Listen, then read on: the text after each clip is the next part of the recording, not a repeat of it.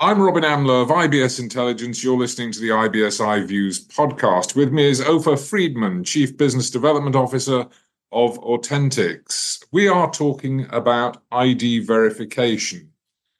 It was only inevitable, I suppose, that there would be a site developed called OnlyFake, but they are not the only place that you can go if you wanted to to get a realistic AI generated fake ID. In fact, Ofer, how do I know I'm talking to you? Well, you don't. But let me update you that uh, OnlyFakes already has a branch. It's not shut down yet. If you do like the deep dive uh, we've done, you'll know where it's all coming from. You'll see how they react to the resonance they're getting on the market and basically which documents you can get there. But this is not as sophisticated as it could be. Actually, we ran some of their samples on our system.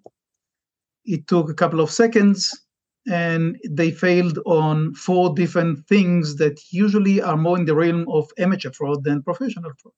Well, that perhaps is encouraging that what is currently being done in terms of deepfakes can be caught by the technology we have now. But as many people have told me, this is an arms race. It's not a static competition, it's a dynamic competition. How do you stay ahead? It's uh, actually very simple. First of all, as a principle, always the attackers are one step ahead of you because otherwise they wouldn't succeed. The only way to close the gap quickly is the way basically our, D- our DNA as a company works, which is think like a fraudster. And it comes from the fact that it's not a slogan. It comes from the fact that our roots, we are the only ones with such roots, are in introducing the solutions that you met at the airport and border control. And these are environments that are defined as business critical, security critical environments where it's enough for one wrong person to be on, on the on a plane or to come in. You don't want that. At the same token, I assume you've been flying and I don't think you will recall too many times that the system didn't work, it was too slow, or whatever. It usually works because the DNA of how you build a system for those conditions is different. At the same is also applied here. So what we do is very, very uh, simple. Uh, we invest time and resources in hunting down everything they do new and understand uh, if we need not just to improve, but a, a different strategy to detect them. Because right now, the tools you have already available on the market, some of them free, some of them will cost you a little bit, are enough to fool regular systems.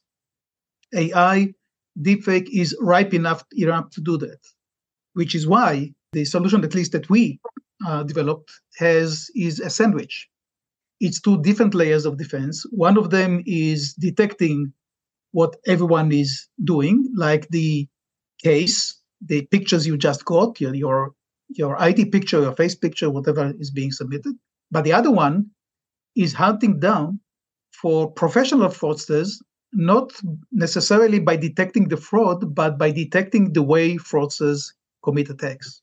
So you understand it's a different way of approaching it than just saying, okay, we just found a better algorithm to find deepfake.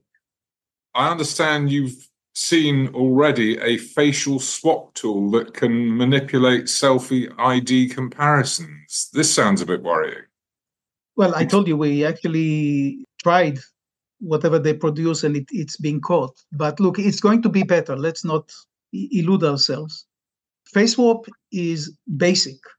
You already have, if you do some searches, you learn that already new generations like Gaussian fakes that enable you to have even a full body moving 360 degrees with all the texture you want, real time responses, and even abilities to inject that behind cameras.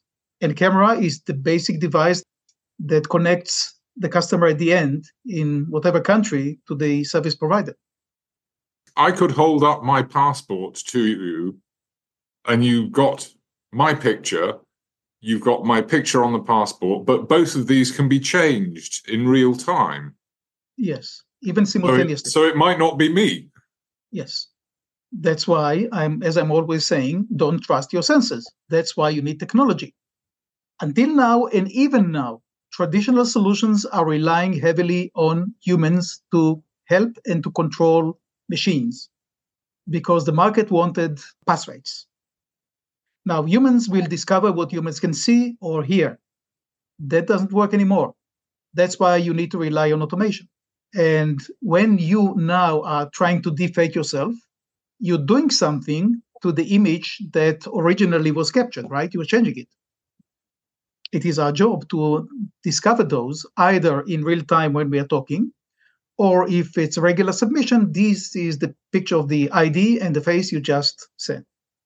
The case you quoted of OnlyFakes is a much more amateurish solution, which would be good for any company who still, at 2024, allows someone to upload the picture rather than to hold the picture and to show the face in real time in a live session. This is getting into to complex territory.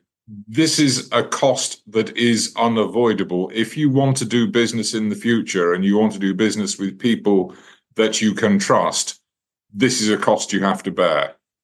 You don't have an option because that cost is coming from reg- regulations which is basically anti anti money laundering, anti or counter terrorism funding.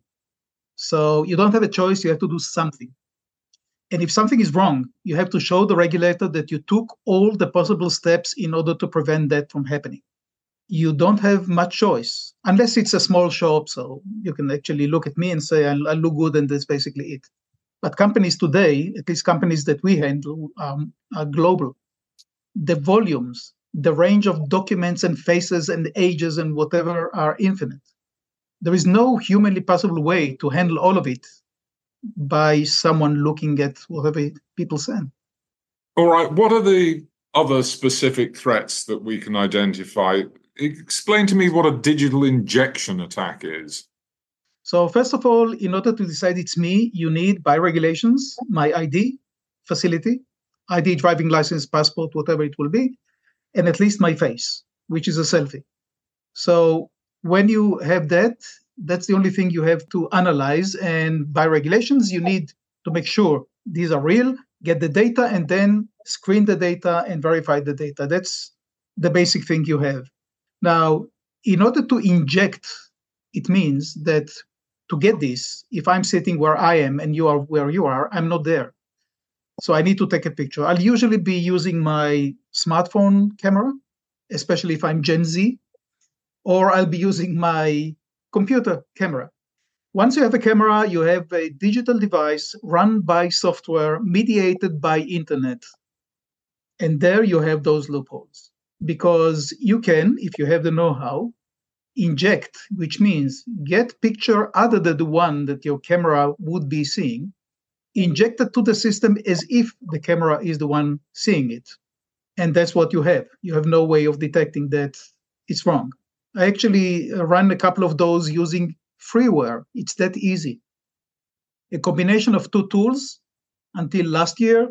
And right now you have one tool doing both doing the deepfake, putting that on top of the picture, and transmitting that through the system as if the camera I have here at the top of my computer is the one seeing it.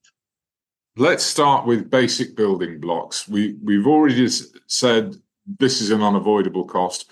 What's the first thing a company needs to do? What's the second thing? What's the third thing? How do we build up to the right level of security for our business?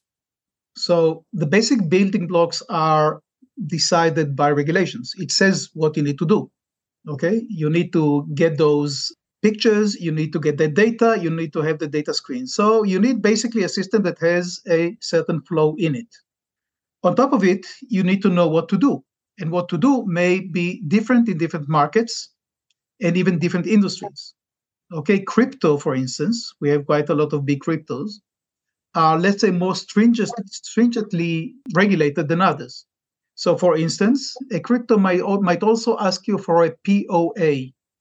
a proof of address document, might be your utility bill, bank statement, or whatever. So you understand you have here couple of things. A, a system that runs that process. B, logic behind it. It says that's what I need. These are the times I can accept things. These are the times I need to reject ones. And also a policy that says in case X, I need also to ask for something else. Case Y is good enough, etc.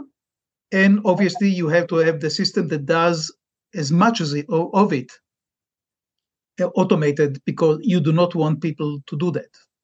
So, what you need is a full service provider that usually will be a company like ours that comes from the front end, from the handling of the IDs and the phases, etc., tied also to the data resources against which you need to check and also to provide the business logic layer on top of it. All the rest is be uh, attentive enough because regulations tend to change. Regulations certainly do tend to change and become, at one level, I suppose I was about to describe them as more oppressive, but there are times when I'd like regulation to be a little bit oppressive because that's security for my money. And this is what it comes down to. It's all very well for me as an individual or me as a corporate to have the ability to do what I want with my money online, to do it when I want online. But the main thing I want with my money online is for it to be there when I want to access it. At the end of the day, yes. And we have the benefit of being in that market or in that kind of regulatory environment already for half a decade, decade. So at the onset, all this process was considered friction. People would leave and go to someone else until they found out that wherever they go, it's the same process. So now people are educated and actually are expecting it. And you, you have other hurdles to come across in order to do it right. But right now, the hurdle of, of churn is less of a problem than the hurdle of uh, fraud detection because fraud is becoming more sophisticated. And there's no getting away from that. And you said yourself, they're always going to be one step ahead. The trick yeah. is to be so close behind them that that step's not a long step. It sounds kind of funny, but you better be attacked as much as possible because that's how you discovered what they do next. Thank you very much, Ofer Friedman, Chief Business Development Officer of AU10TIX.